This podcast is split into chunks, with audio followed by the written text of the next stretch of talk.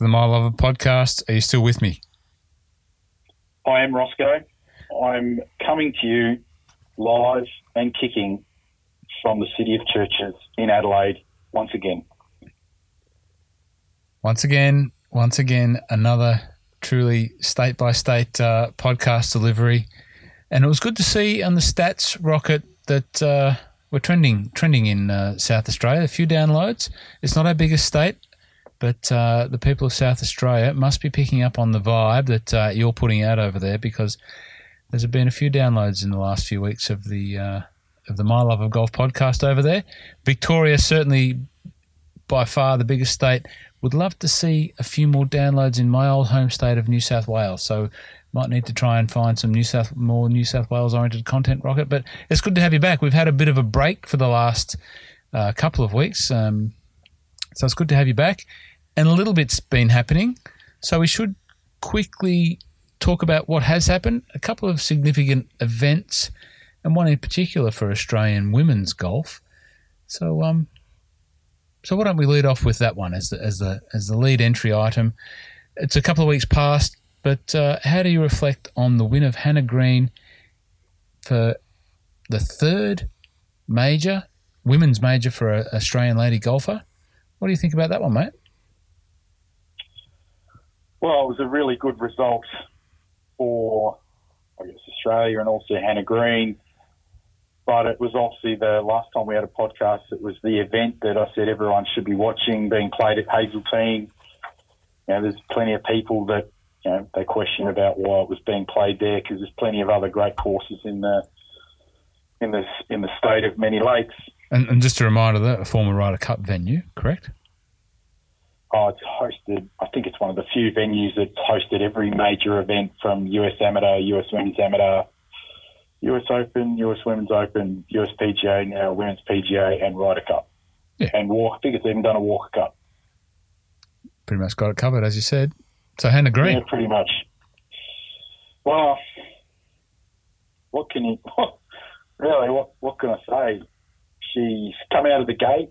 So she, everyone doesn't know, she's a 22 year old from Perth. Uh, she hasn't been pro very long. She has been in and around about. You know, she's not lighting it up. She has not been lighting it up on the tour over there in the US. She's been thereabouts. You know, a few miscuts here and there, a few finishes. I don't think she'd even had a top anything inside top 15 as a finish um, in her pro career over in the US. She comes out of the gate at Hazeltine and leading by a couple after the first rounds and was never headed off to the end. So unique in terms of one, it's an, a massive win and the pressure that goes with that.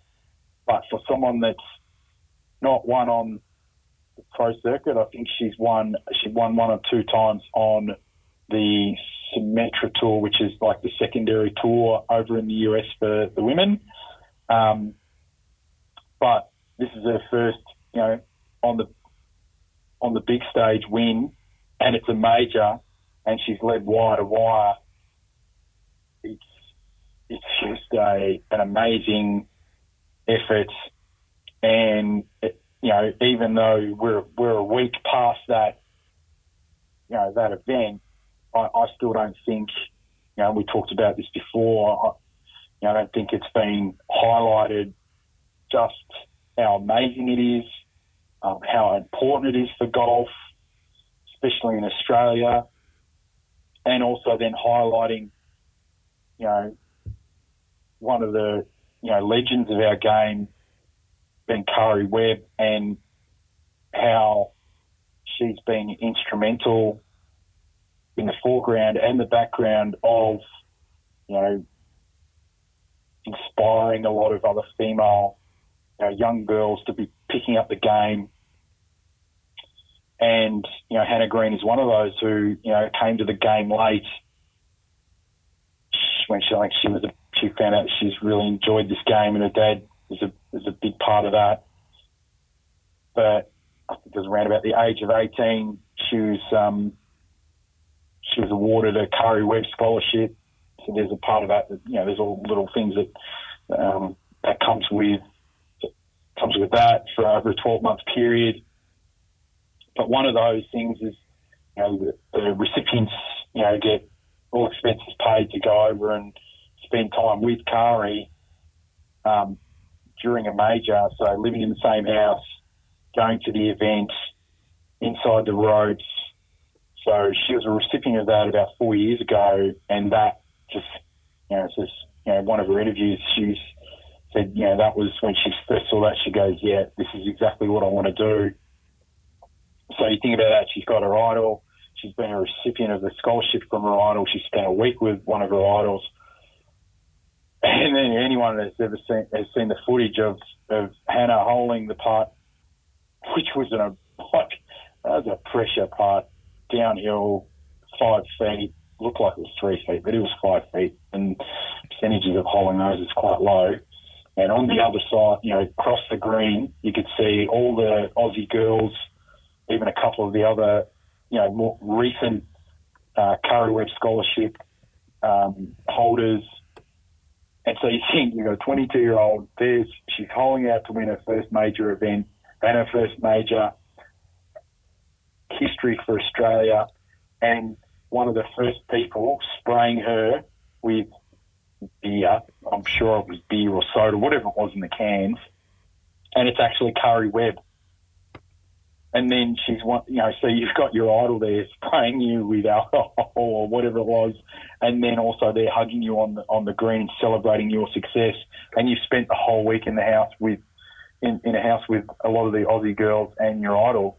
Like for me as a, I think about it as a parent, if I was, you know, I've actually watched that a couple of times and it, it actually does pull on the little heartstrings of something where you think about it, uh, someone's, you know, got a lifelong dream and they've got, and they're looking up to their idol and, and their idol is actually there and, and, and, and celebrating with them and it's, I don't think that can be understated one, Hannah's success, what it means for Australian golf, and does she inspire another generation of other you know girls? But you know, if you want to talk about you know Karrie Webb in terms of her status as a legend, she doesn't she doesn't give a lot of interviews. Um, she's not the you know she's not being entertaining or a big sense of humour is probably not her natural forte. You know, she spent a lot of her career you know, wearing shades during, you know, her dominant run and her going head to head with probably one of the, arguably the greatest female golfers of all time, Annika Sorenstam, which was akin to being Tiger. And Karrie Webb was, was winning and beating Annika during that time. So that cannot be understated.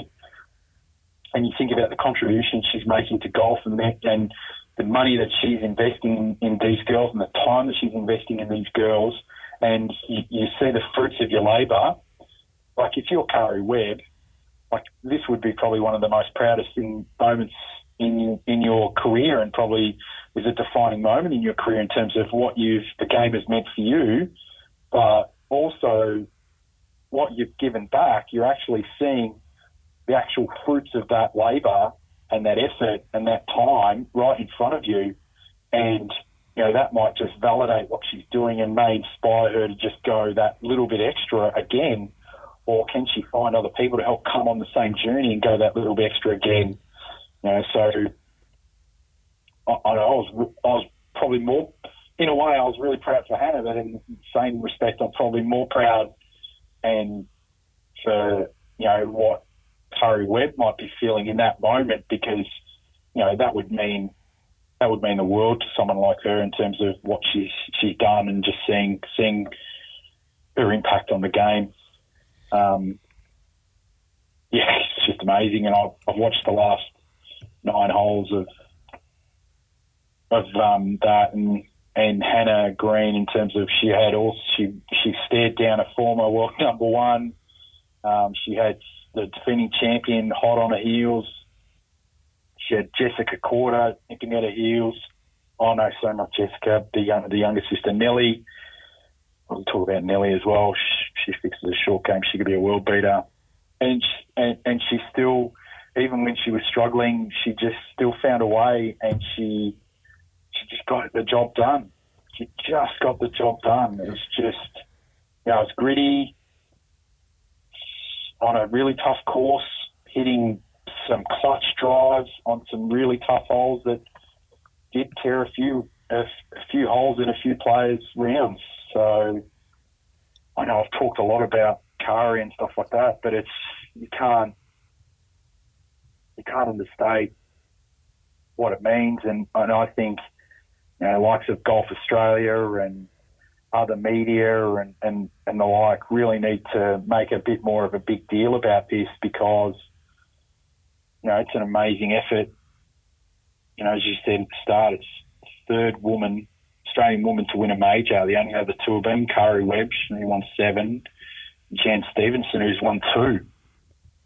You know, we've had a lot of close calls, but you know, we haven't had success on the big stage like this.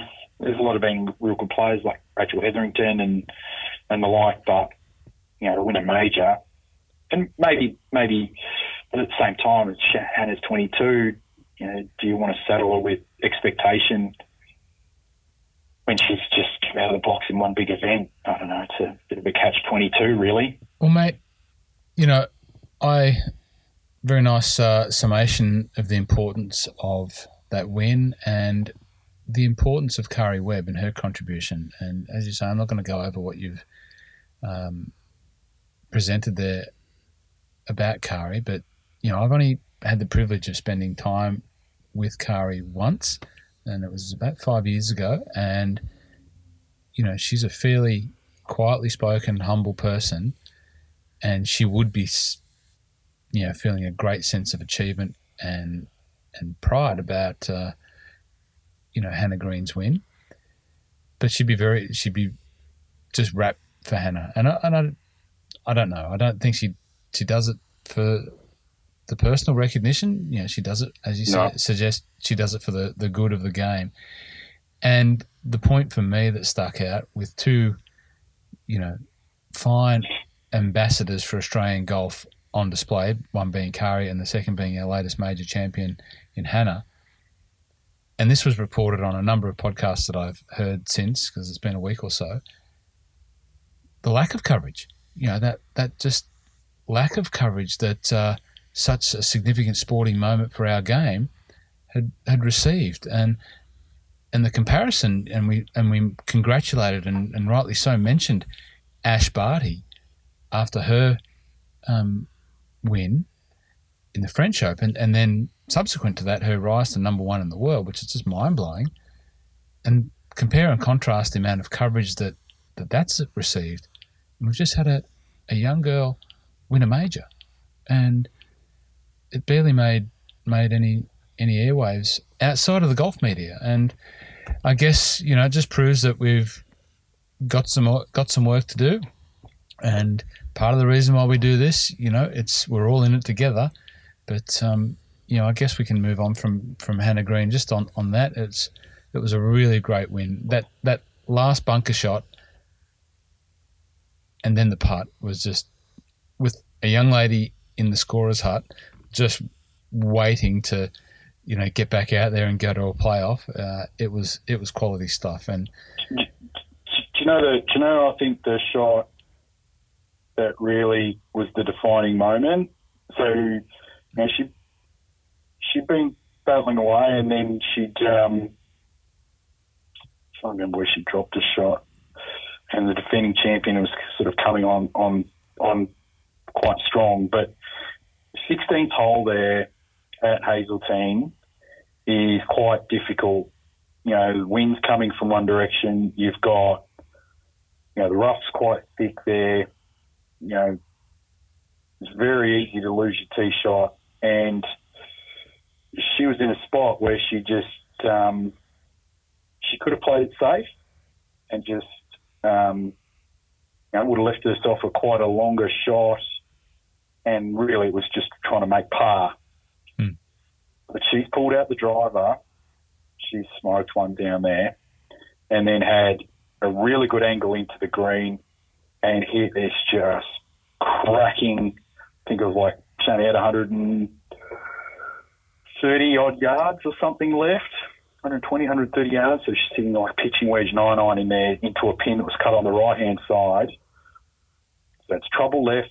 I know trouble right, and she's just taken it just right over the stick, hit it close, and then just hit this great putt to at least make a birdie, give herself a little bit of breathing space with a couple holes to play, knowing that you know what the players were doing ahead of her.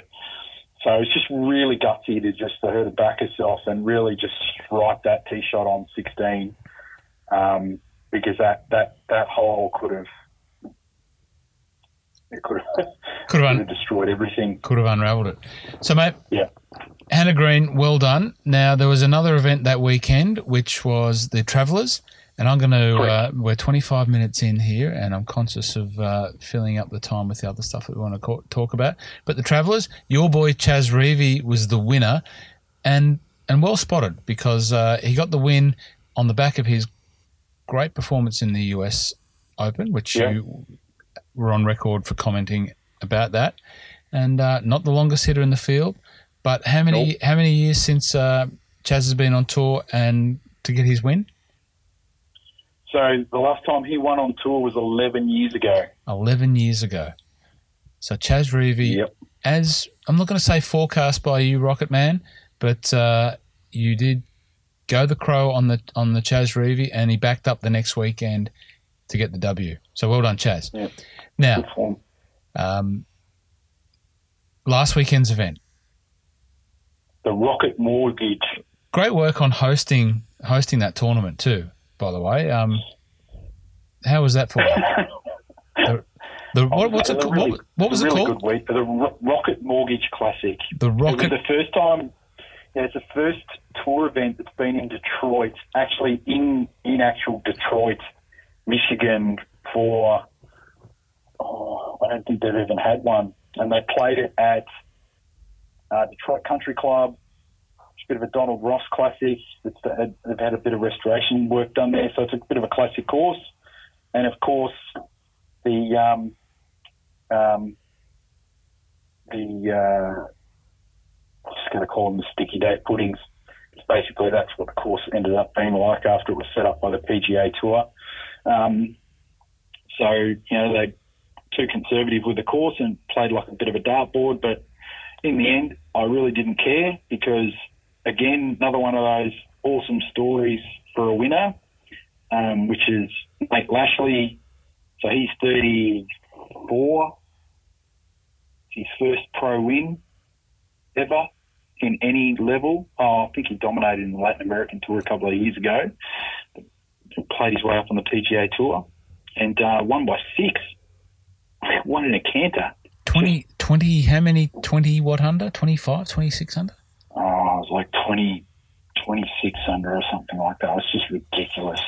So what was Um, so significant looking it up now. about uh, his win, mate? What was, what was, Well, first of all, so I, I knew a little bit of the Nate Lashley story from probably about well, 12 months ago. I think he was on, um, I can't remember what I was listening to, and they were talking about him in terms of um, guys that have been on tour and sort of giving it away and then sort of coming back. So when he was a junior at the University of Arizona, he was playing a regional NCAA, NCAA event in Oregon, and he's originally from Nebraska and his dad and his mom and his girlfriend actually flew out um, to see him play.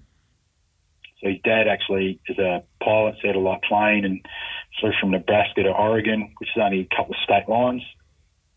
They watched him play, um, and he still had a couple of, I think, another couple of days, and they were flying back, and um, they're, um, I don't know the specifics of, of the accident, but their plane had crashed, and um, the lives of his both his parents and his girlfriend were lost in that in that plane accident. So he's lost his essentially his whole life.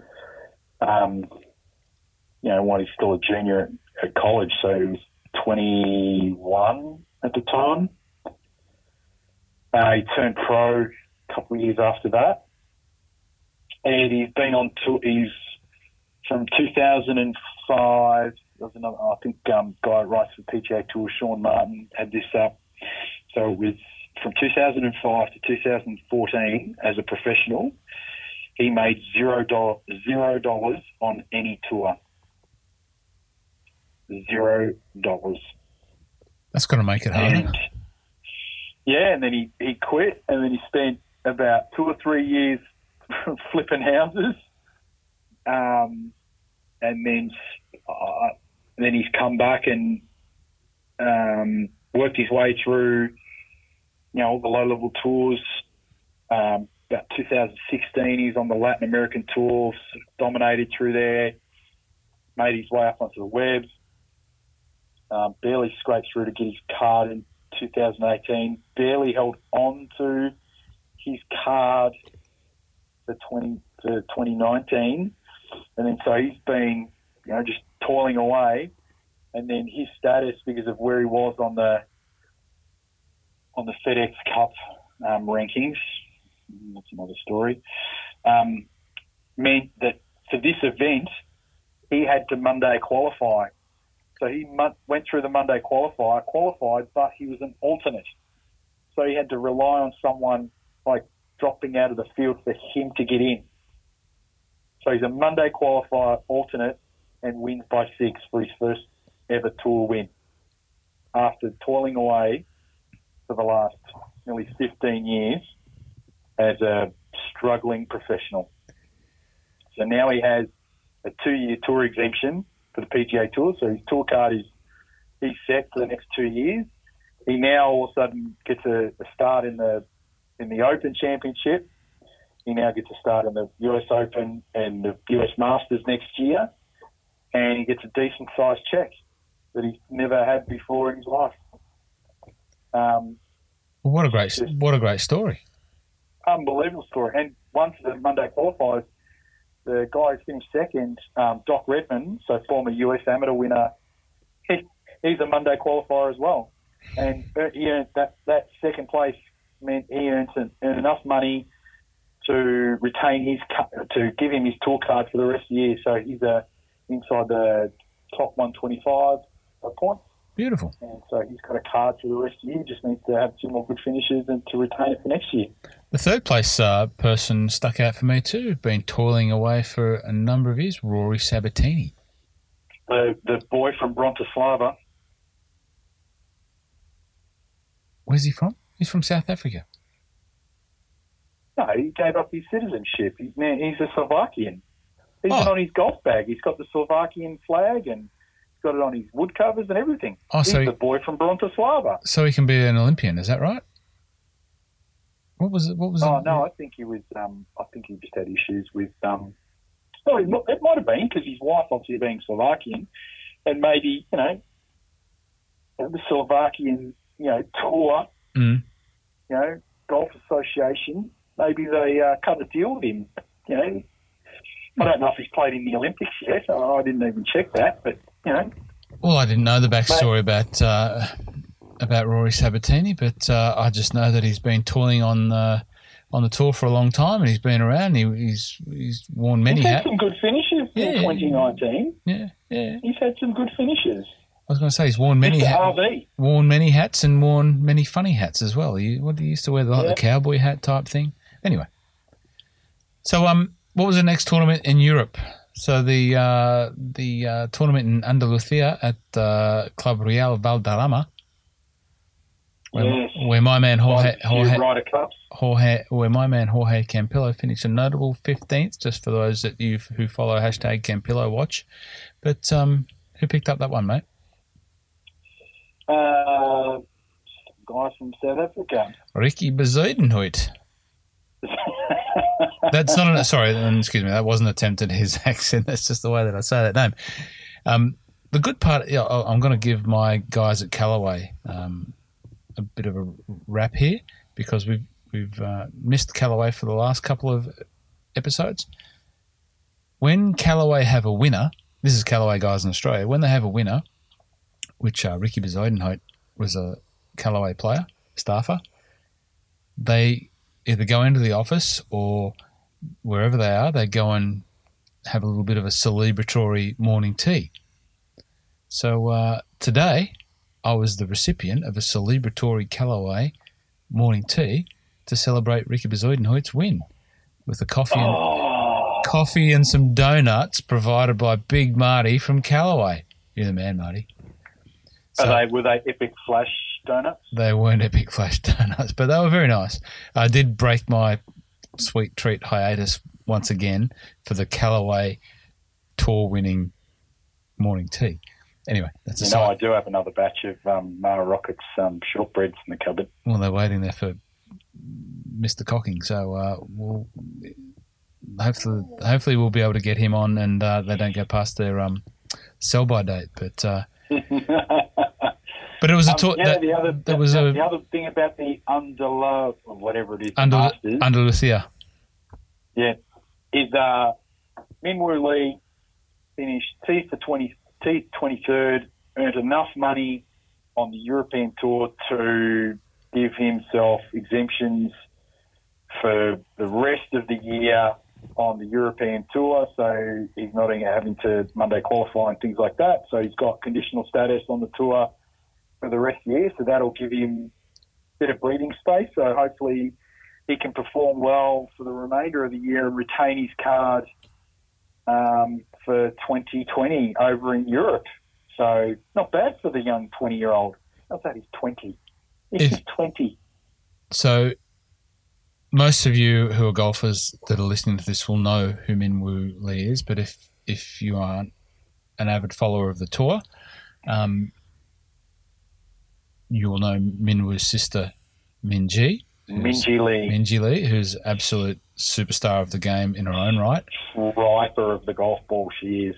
But if you want to see an excitement machine of a golfer, go and watch Min Woo Lee play. Have a look at bomber! this He's a bomber! this young kid, which is, it, you know, I don't, I don't know his personal stats, but he's he's not super tall, and he's not super ripped. But what he is ripping is the golf ball, and he Oh my god! Does not hold so back. Club head speed. It is it- ridiculous. it's absolutely sick to watch Woo Lee hit, hit the ball. And I was wrapped when I I was saw it coming through on the Twitter. I was I was on Twitter and uh, uh, Hazy from Golf Australia, you know, tweeted he's done it, and uh, obviously knew what that meant. And it's just amazing for him because you know earlier in the year it was pretty much looking like after the start it was a lay down misere that he was just going to pick up this um, the amount of money earned to stay on tour for the rest of the year. And then he had a little bit of a sketchy patch, and um, you know, it, I wouldn't say it was touch and go, but he had to perform. And obviously, you know, Valderrama. Once again, I've only ever played Valderrama on the Big Swing Golf, um, Full Swing Golf Sims. It's a tough course, you know, the- and the scoring reflected that. Um, so it's always played pretty tough, and the guys that I know that have um, played it in real life back that up. So good on you, Min Woo. He- here we go. I just looked. I was trying to find his stat. He's six foot Okay, and he weighs 165 pounds. So that's in the in the metric for the uh, those of us not, be, not be it'd be 70 kilos. and welcome back that to the people in uh, New York. We we had a bit of a download spike in New York from a couple of episodes ago. Rocket just sort of let you let you know that like 20, 20 or you know, ne- nearly thirty downloads overnight one night in uh, in New York. So. If you were one of those people in New York listening to the Rossco and Rocket uh, episode, thank you very much. Um. Yes. So, how many kilos is that for those of us listening? Oh, I Uh, think metric off side. the top of my head, that'd be about 70 kilos. So I think the two po- 2.1 kilos, 2.25 pounds, I think it is. Six foot and seventy kilos. That's not a lot of uh, lot, not a lot of mass. No. But once again, I go back to my back to the point that I made. Go and watch Min Woo play, and you're going to have every opportunity to see him. And he's a genuine superstar in the making. He will he will win. Maybe not this year. Don't want to put the mods on him, but he will win somewhere around the world in the next period of Well, time. it's the European Tour thing, right? So this is back to that cutting his teeth. Cutting his teeth yeah, in yeah, Europe. yep, yep. Um, he's going to learn a lot of travel, a lot of different conditions, a lot of different courses. Um, so and it's not to say that the European Tour is a lesser of the PGA Tour because there's some legit, like top players, but be able to go there and contend. The, depth is not the same as what it is on the PGA Tour, but, but there's a whole raft of different conditions that you deal with over there. So, building up confidence, building up profile, and here's the thing: if he performs really well over there, and he gets to a certain point in the world rankings, um, and then gets conditional stuff over in the US, he might be able to like play his way onto the US tour that way, rather than having to go through the, you know, toiling away in Latin America, web.com, and then trying to make your way onto the US tour. So it, it might be a little bit longer, but it'll be a an easier path, and he'll be a more rounded player for it. Right. Because You- know, you think most of our more successful Australian golfers, that's how they've done it. Norman did it, um, Grades did it, um, you know, Craig Parry did it, Allenby did it, um, Ogilvy did it, my man Brooks did it. Even though he's not Australian, we'll just give him a passport anyway. Oh. But you know, it's it, it, it's a good proven Mate, uh, stomping ground or path. you've still got to golf your ball, and you've still got to shoot a shoot a score, and you've still got to win. Yeah, And uh, Yeah. you know that they're the, they're the ingredients that you need to win on any tour, regardless of uh, where you're playing. You've got to win. You've got to have the mindset to win, and uh, and you've still got to get it in the hole and put a score on the board. So, anyway, Min Woo. Um, what's next? So we've got uh, another one of your favourite uh, named tournaments this weekend coming up in the states. There's two tournaments coming up. Obviously, uh, one of my favourites coming up in Ireland, but let's go to the states first. What, what are you calling this one, mate? What's what's the name of this tournament? Well, this one's uh, Minnesota's pulling out all the all the stops to get events up there. So uh, it's the first PGA Tour stop um, that's been played up there. I think it's going to be um, sort of more of a dedicated tour event rather than just one of the rotations as part of the you know the FedEx Cup garbage. So this one's sponsored by 3M. So 3M um, being a everyone knows who 3M is, or as I call it, the Post-it Notes Invitational, or maybe we could call it the Scotchgard Classic. So if it rains, maybe they could spray some Scotchgard on the greens and the fairways to keep the course Oh, nice and dry. Rocket just rolling in with the comedic names for the tournaments. Well, Do you know the best thing? So, What's that? What's um, that? What is that? One of the ambassadors for the 3M, and he's been talking about it for a few weeks, has been the fraudulent physicist. He's going up there and he's getting all excited to spend some time with the, the team up there at 3M, getting to learn about all the different science and things and how they're innovating and, and changing the world. So, You- You'd like to be a, a fly on the wall in that meeting. oh yeah, he's probably going to, you know, maybe we could get some post-its I want to do that he, you know, maybe they could give him a, you know, instead of his green reading book, he could bring out a little yellow sticky notes, the listener. and The, maybe he could, um, you know, maybe leave some of those, or you know, put those around the course in case of, you know, just to check out, you know, Bryson was here, or the, you know, coalescence or co- coversion of um, the um, agronomy plus the altitude and the temperature off the lakes um, has affected the ball flight and spin rate on this tee shot on the third hole by three degrees. You know, maybe you could leave some notes around to help the other players in the field. I, I don't know. the listeners haven't heard my my impressions or impersonations or my bad accents, maybe a little bit, but uh, imagine being a fly on the wall in that nerd convention in there at 3M, you know, with all the scientists, and then as you you know colloquially name him the fake physicist. Imagine imagine sitting there. The, he's a fraudulent physicist. Mr. DeChambeau, would you And- like, would you like to see our post-it note special glue mix? Oh dear, sorry. yeah. I apologise. Maybe maybe he could spray some instead of spritzing his caddy spritzing his golf board. Someone could swap it for a bit of Scotchgard Oh, and see if the ball gets quite slippery on the greens or something like that. Rocket, it must be late because we're getting flippant. So, uh, so we, we're going to we're going to Minnesota. Uh, field field wise, there, um, the Irish Open's got a fair fair field. So there's a few people Well, they that's got um, thinking across for that. But who's got, who's in um, this who's in this one? Brooks. My man Brooks has rolled up there. although he came as a package deal. So uh, Chase Koepka, his younger brother's in the field. So I reckon it was a bit of a, hey, uh, Brooksy, would you mind coming up here? And I reckon his agent went, you can get him if Chase is playing. So they came as a came as a package. That's Mhm. all right. Yep. Not was quite the same as Mr. Love. So you got uh, that's a feature group. So you got Koepka, Kevin Na, and Patrick Reed. Who else is playing? We've got yeah the fake physicist, fraudulent physicist with um, Charles Howell and Keegan Bradley.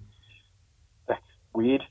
Um, we've got Mickelson. Oh, fireside with Mickelson this week was spectacular. Tony Finau and um, Nate Lashley. And then uh, another feature group is uh, uh, Oma Back Day and uh, Hideki with um, Casey Conners. Um, they've sort of been the feature groups. So it'll be interesting because there'll still be, I think, the 3M and the John Deere Classic leading up to the Open. I think uh, a few top finishes for people, so there's still some open spots um, uh, up for grabs. The same with what's going to be over at the Irish Open, the Scottish Open. So there's a few people playing those events, um, trying to get uh, get a start. Anything significant about this course? Anything about significant architecturally f- about the course in Minnesota? No, Okay. All right. absolutely nothing. Especially when you think of some of the courses. You know, why, why, why, why wouldn't they play something like this at a classic course like um, Interlachen? Like Yeah. it's a, just a Donald Ross Classic. Why, why not play it somewhere like there? Hmm. TPC Twin Cities, this one's called. Give me a break. So you don't know you don't know too much about TPC Twin Cities? Nah, don't care. Okay. You could, do you know what? You could probably cover in post-it notes, and I still wouldn't care. All right. Well, let's leave the uh, the post-it note classic alone for a minute, and we'll move to my marquee event for this weekend, the, D- the, D- excited are you? the DDF Irish Open. Now, DDF is that did not finish or something? no, no, it's a um, it's Dubai duty free. Not Oh, that, not that we're giving a plug to Dubai duty free, but you know, when I do go to Dubai, I shop at Dubai duty free, and I will be there in September on my way to Scotland. But um, at Lahinch. Now, Rocket, I've got an admission. Mhm. I've been unfaithful. what have you done? I've been unfaithful to you, sir. I've I've gone. I've well, I've, I I- I feel like I've gone behind your back for another layer of information about Lahinch. Okay, I'll come clean. So Okay, come on. after we talk about the Dubai Duty Free Irish Open being held this weekend at Lahinch, which is in a beautiful part of the world, um, I'll tell the listeners now that this week we'll have a second podcast. Another episode where I speak to my man, Paddy Golf, young man by the name of Padraig Lynch, who is a Lahinch member who lives in County Clare has caddied at Lahinch and plays at Lahinch and is one of the better golfers at Lahinch. So I spent an hour talking, such is my passion and love for Lahinch, I spent an hour talking to Padraig the other night. So when we download this one, we'll let everyone sort of dwell on that. And then I'm going to upload my chat with, uh, with uh, Paddy, who this week is starting his own podcast. So, you know, it's a little bit of the podcast, uh, you know, the independent podcast uh, producers um, sticking together. So that's going to come out. But I'm going to say now that Lahinch is probably my all time favourite golf destination in the history of golf. It is a mystical place on the Emerald Isle. Um, it's one of those few golf courses where the golf course is in the town. So when I say golf course in the town, think about St Andrews, and when you're playing the 18th and the first, you know, and literally the main street is on your doorstep. Think about North Berwick for those of you that have been to that part of the world in Scotland, where the course is in the town. Well, the Hinch is like that. And Paddy tells a great story about the second green. I won't spoil it. It's, it's, it's nothing funny, but he tells a story about the second green and uh, which demonstrates the ability for the for the caddies to nip into the town. But um, so I've done that, mate. So please, no disrespect to uh, to use my friend, but I just uh, I feel like I went behind your back. Well, I'm I'm okay with it Okay. because I know how much you love. Um, I know you've talked about Lynch. The only thing I I know about Lahinch is the fact that it was laid out by old Tom Morris.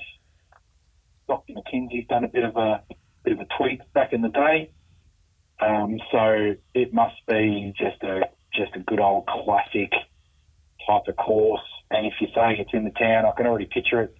Finish 18, basically just grab your gear and almost like walk around the corner into some pub Pretty much, and have dinner. pretty much. Oh, So Podrick, Podrick um, gives us a very good, very brief but very concise history lesson on Lahinch. So yes, you're right. You know, it was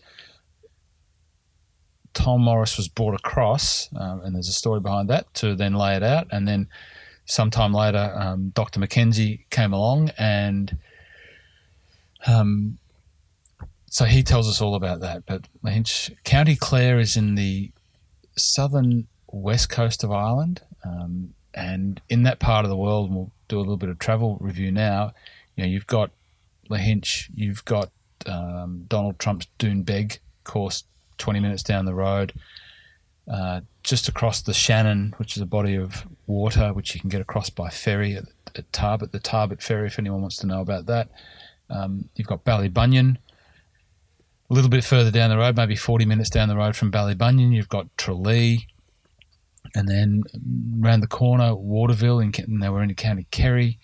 And uh, then you can loop back around there to uh, Cork Golf Club. And then also down in County Cork, you've got Old Head. And just that little stretch oh of, my goodness! of golf is um, There's there's a there's a course I'd love to play. Old Head. Oh my god! Yeah, it looks pretty spectacular, doesn't it?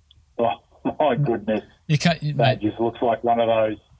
You just you play there. You'd almost stay in that area for like a week and play it every day by the looks of it because you just want to experience the course in different conditions every day. They say, they say amazing. they say it, for the listeners that ha- don't know what Old Head is, just Google Old Head the the Old Head Golf Course in uh, County Cork, and you'll see that it's Oh. on a that's that is on a raised headland. They sort of say when I read up about it that it's you know not the sort of typical Irish links course, but you know it is a spectacular you know layout.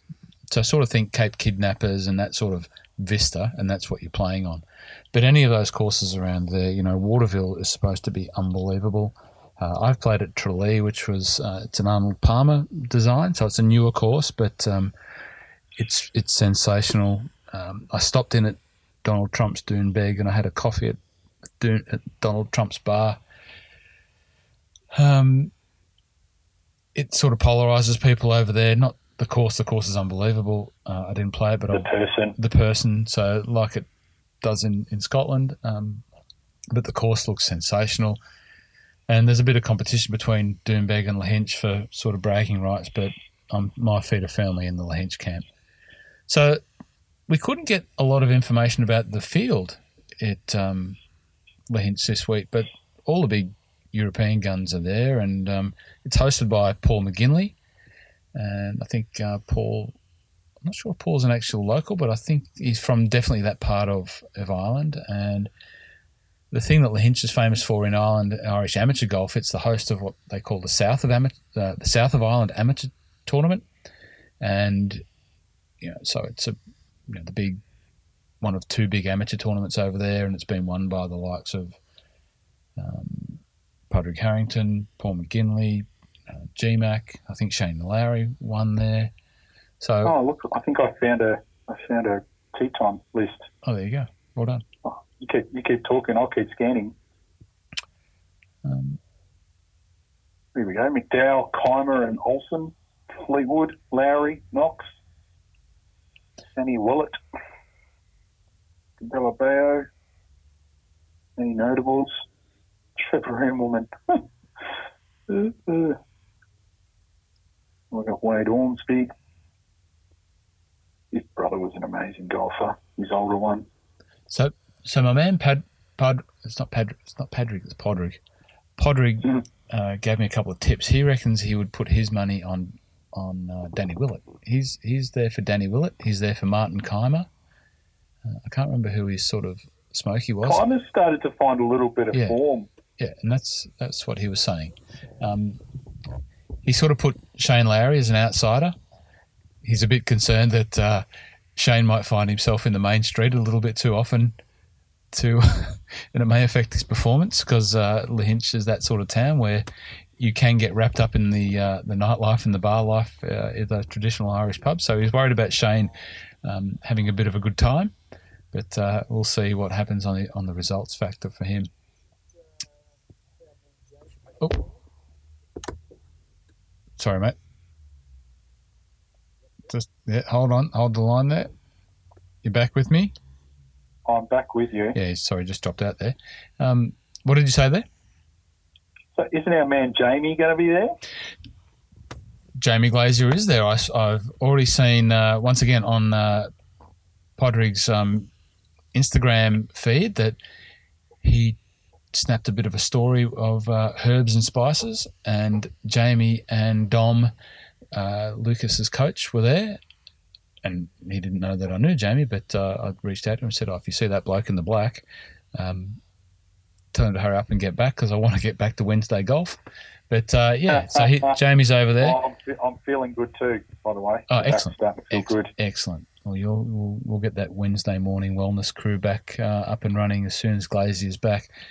Hopefully, from getting his boy Lucas Herbert, who is having a bit of a tilt in uh, Ireland this week, and then Scotland next week, and then back for the Open in Northern Ireland. So um, once he gets back from that, we'll we'll uh, we're going to catch up with him. I think I reached out to him and said, "Mate, it's time to catch up." So on the podcast type scenario, so we're going to do that. Um, have you got anything more about the Irish Open? No, it just looks like a good field. Mate. Good field. have a listen to Podrig's uh, podcast when it when I put it out after our one comes out. Um, hopefully the audio's okay. So you know, once again, he's in Ireland and I'm in Australia, so let's hope the audio's I think okay. I'll, I think I'll be definitely watching this one. The beauty of um, UK time zone, it's a bit of yeah, a bit of late night TV, so you could probably squeeze in a few hours. Um, Mate, I look forward to doing the. Re- I look forward to reviewing this one because, once again, I could I could wax on about this place and I sort of, you know, get. Uh, I can't. I, I don't have enough adjectives to describe how wonderful it is, and I can't wait to see it on TV and see them playing it. I'm looking at another group here. There's some great groups. Where are we? We've got um, Ram, the Mattress King, and Matt Wallace. Um, we've got. oh, that's that's What was the that, that's one? that's who Padrig's um uh, other tip was the mattress king. What's it? Yeah, Louis Louis to Louis Louis Louis our boy. Louis the mattress man. And oh, Will's, there's another group here that looks like just a real cracker. Oh, you got you got Westy and, and Eddie Pepperell. Eddie Pepperell with his scathing burns on uh, on the cooch. I'd love those. They were just some crackers. Um, there was the other one. There's another there's another group here I'm missing. Edoardo Romero is uh, is playing, so hopefully he's got. Uh, he's actually he's playing with Lucas. He's playing with Herbie, so Herbie better be on his game for uh, not playing too slow. Otherwise, he could be exposed by the uh, by the dodo. Um, Oh, your man. yes, yes. Dodo Molinari, you're you and Yes. you know, BFFs. Yep. Okay. Yeah. Oh, and then Patrick's playing with Tyrrell and um, Ian Poulter. I tell you what, I would love to be a fly on the fly on the bag of, the, of that group because those guys, uh, they're quite um, they're quite good at ribbing each other. I think so. Especially Tyrrell and Pultz, they're quite funny. So with Podrick, that'll be just a, a ripping. That'll be a ripping group. Actually, I'd love to be. I'd love to be following that one. That'd be awesome. All right. Just back to the course for a sec, and we'll we'll, we'll wrap it up. Um, If you- you're, you're treating this course almost like I treat books. yeah, if you don't get to listen, and please do listen to Padraig and Mo's chat. But if you don't get to listen to it, have a look at the fourth hole and have a look at the fifth hole. Fourth hole is a par five. I think they're playing it as a par four in the tournament, and um, someone's coming up behind me with a torch. Uh, playing it as a par five in the tournament, and uh, oh, one sec. That's the security guard. Um, it's called Klondike, and the Klondike is refer- That doesn't. That sounds ominous. Klondike with a K. The Klondike refers to um, the big hill and mound that sits right in the middle of the fairway. And I asked Padraig, I'm looking at the photo now. Oh my goodness. I asked Padraig how high this was, and he said it's about a four-story high house, right, right in the middle of the fairway.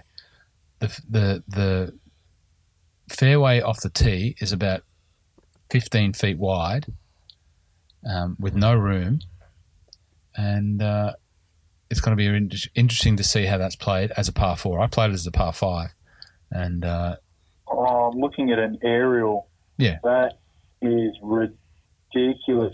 Looks like one of those ones where your aiming spot is a white rock on the hill.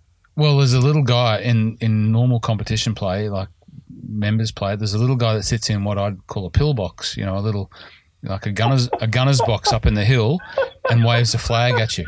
Seriously, there's a dude up there that spends his whole day up there from the caddy team, waving a flag at you to, to tell you that it's okay to hit because it's absolutely totally blind. Um, and then it runs down to the green, obviously, and the green is on one of the famous walls in golf. You know, the little stone wall, which is only about three feet high, and Oh, so let me guess, she's OB over the fence. it's OB over the fence. Uh, It's hard to it'd be hard to fly it over there because I don't think that's going to happen. But um, the thing about the the fence that I love is it's just another one of those classic links fences that is the only thing that separates an amazing golf course and the outside world. No tall, you know, barbed wire or you know edifices to you know inappropriate you know landscape architecture surrounding the the, the golf course, just a little fence and a footpath, and people walking down it, pushing prams and riding bikes, and you know saying good day to you as you as you play, you know the t- number twelfth or thirteenth ranked uh, course in Great Britain and Ireland. It's absolutely beautiful. The next hole is called the Dell. So if you can see that, what you're looking at now, Rocket, the Dell is a par three. Now this four four story high dune that is the Klondike. Well, there's two dunes not too far from that, just to the left of it or right of it, depending on which way you're going. They're about the same height, and they're only 20 feet apart. In between those two dunes is a peanut-shaped green, which lays Oh across the line, lays across the line of play. So put a oh. peanut, put a peanut side on, and that's the green, and it's totally blind. You cannot see other than for a little sliver of the green on the right hand side, which peeks out from behind this massive dune. Oh, And you referred to the rock before, so that's what they do on that hole. They put the rock on top of the hill, which is the line of the pin. And you, it, I'm not doing it justice explaining it. Hopefully, the TV coverage Oh, If- this, like, the photos are just crazy. If the European Tour have got more than three cameras out for this tournament, and there's not got a great reputation for having lots and lots of cameras, but I hope they have it on this hole and they get you get the picture of the dell. So think about a dell. A dell is like a you know a hollow in a in the ground sort of thing. That's what this is. It's like dell, and it's unbelievable. So you've got to see it just just for those two holes, and they're the two holes that are the least touched um, by any of the designers that have had their sort of hands over it. So they're the two most like the original Tom Morris holes. It's like they So- just they just got out the Victor lawnmower and just mowed it short. Yep. So that's why that, that those two holes are so significant. They're unbelievably quirky, and uh, and they're the most um, closest references to Tom Morris golf that um, you know you can find. So, mate, Mm. that's it. Anything funny come across the airwaves for you? You mentioned uh, Phil. But before we get to that, Oh, sorry. Yes. yes. you think about the, the course that then is the week after. So at the Scottish, we've got the Renaissance Club, which is a, a Tom Doak special. So it's actually built between Muirfield and I think it's Prestwick No, no, no, no. or is it Rocket. Berwick? No. Yes, Berwick. North Berwick. Thank you very much. Yes, Well, sorry, we, I get them wrong. seeing, seeing you raise it, I'll once again turn this into a bit of a travel blog. The Renaissance Club, and we'll probably get the opportunity to talk about it. The Renaissance Club is in the midst of about 15 courses in this 15 mile radius. So basically, it's in East Lothian. You can Google um, Golf East Lothian, you'll find all the courses there.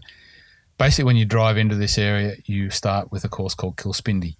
Then next door to that is Craigielaw. Kilspindie is an old links course on the water. Craigielaw is next door. Go around the corner, there's a course called Lough Ness.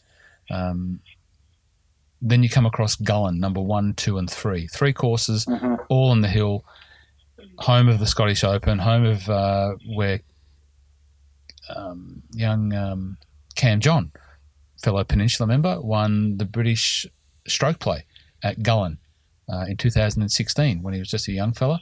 Beat all of the all of the locals, and that's one of the, the events that springboarded his amateur career into uh, before turning pro.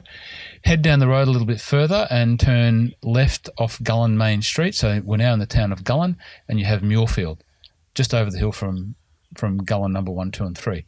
Go around the corner from there, you've got Archerfield. Go around the corner from there, you've got the Renaissance Club, which is a little bit not that true links. It's a little bit Americanized because it is you know, a Doak course, but it's by the by the, the coast there. Go around the corner from there, we get to North Berwick. There's two courses in North Berwick.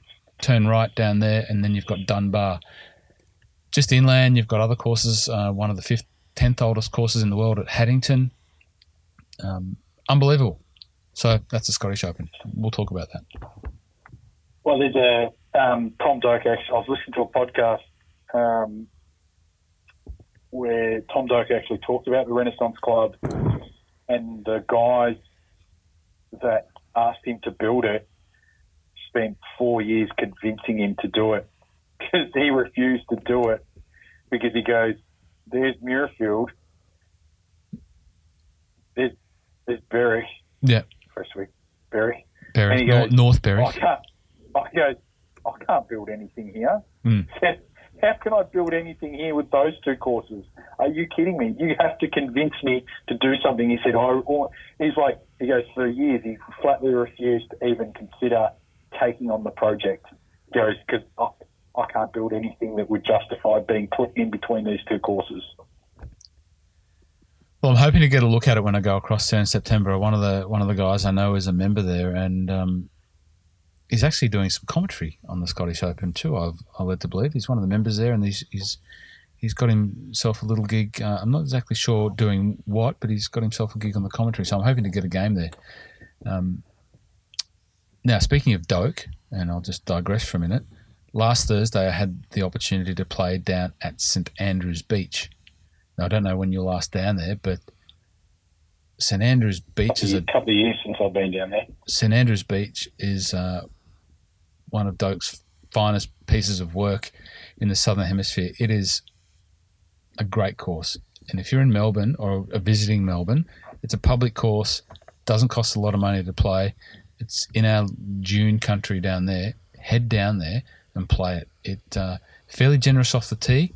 Uh, its test is the approaches into the greens. The greens are small, few upturned elephants buried under there, and your second shots into those greens have to be absolutely precise. But you know, for midwinter golf, um, it's in perfect condition, and it's just unbelievable. So get down to St Andrews Beach, uh, have lunch at the St Andrews Beach Brewery, which is just near there. Unbelievable! It's the old stables for uh, one of the racing trainers, Friedman, uh, and they've turned it into this big, beautiful brewery, and you can have lunch. There's no facilities or very little facilities at St Andrews Beach, but just down the road, St Andrews Beach, uh, St Andrews Brewery.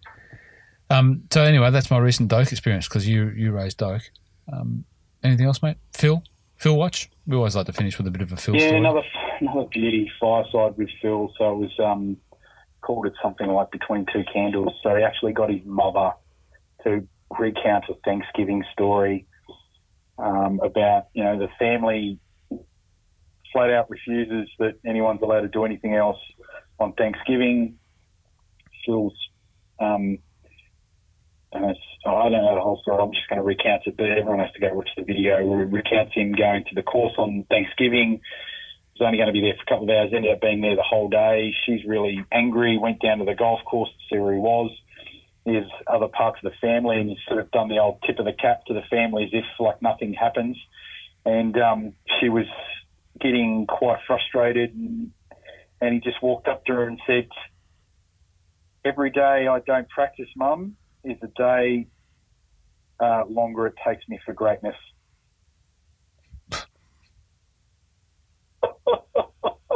and she said, "Oh, as a mother, how could you argue with that?" So she let him off the hook. oh, I love Phil. Only and Phil. then he talks about his he talks about his bombs, his carbs, and being an Adonis. Oh, so good. I love Phil. Where can you find that again, mate? It's just on Instagram. Okay. Just look up Phil Mickelson or hashtag fireside with Phil. That's a PH. It's just so good. It's so good. Uh, it made my day. Mate, we've gone over time. I think uh, I think we'll call it on that. What do you reckon? Yeah, why not? We've talked heaps. We have. It's been good to catch up. Um, looking forward to this weekend's golf. Looking forward to seeing you back out on the course. Until next we speak, which will probably be next week, Rocket. Um, have a good one. Thank you, sir.